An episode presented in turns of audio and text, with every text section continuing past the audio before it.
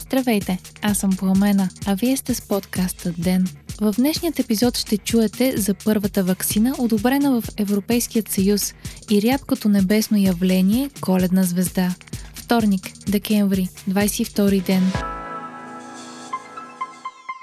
Услугата на Теленор Драйви позволява на почти всяка кола, произведена след 2002 година, да се превърне в умна – Драйви свързват телефона с автомобила и ти дава възможност да следиш в реално време и от всяка точка на страната GPS местоположение, анализ на поведението ти на шофиране, температура, напрежение на акумулатора, разхода на гориво и още много други. Драйви може да превърне автомобила ти и в 4G Wi-Fi точка за достъп с 15 000 мегабайта интернет на месец. Цените на услугата започват от 9,99 на месец, а повече информация можеш да намериш на telenor.bg Драйви, като линк ще намериш в бележките на подкаста.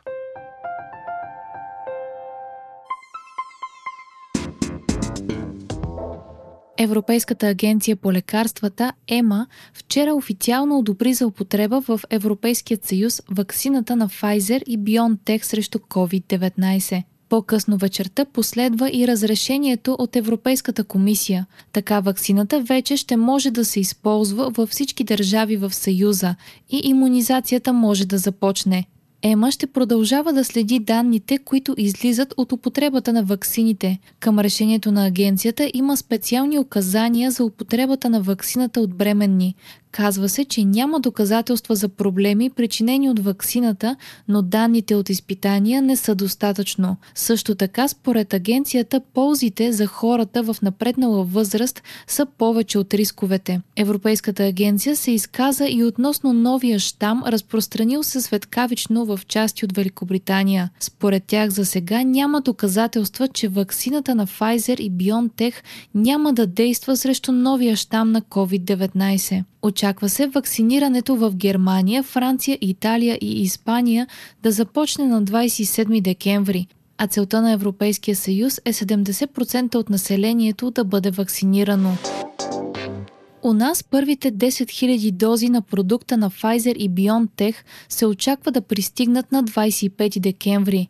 Главният държавен здравен инспектор Ангел Кунчев съобщи пред Нова, че вакцината ще тръгне от Брюксел на 24 декември. Камионът с ваксините ще бъде посрещнат на границата и придружен до крайната му дестинация в България. Първоначално ваксините ще се съхраняват в склад в София, а след това ще бъдат разпространени и в други областни центрове в страната, които разполагат с необходимите хладилници за съхранение на ваксината. Припомняме, че ваксината на Pfizer и BioNTech се съхранява на минус 70 градуса и това наложи закупуването на специални хладилници. Ангел Кончев коментира също, че ваксините могат да бъдат използвани до 5 дни след като температурните изисквания са били нарушени и са били при нормални условия от минус 2 до 8 градуса. Това би позволило те да бъдат предадени от РЗИ на личните лекари и иммунизацията да бъде осъществена и без личните лекари да разполагат със специални хладилници.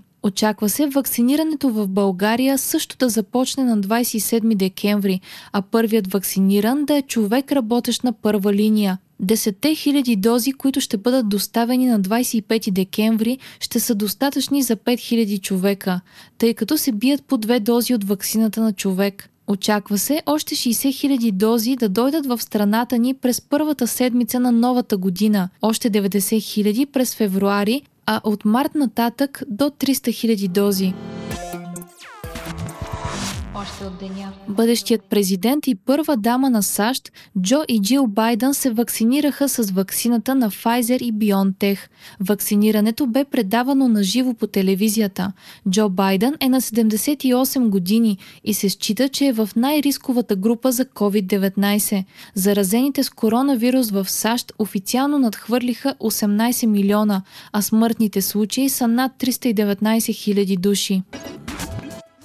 Втори ден български пощи нямат интернет, което не им позволява да извършват част от услугите си, съобщава News. Според държавната компания проблемът е сериозен и обхваща цялата страна, като в момента се възстановява работата на част от станциите, но все още има такива, които не работят.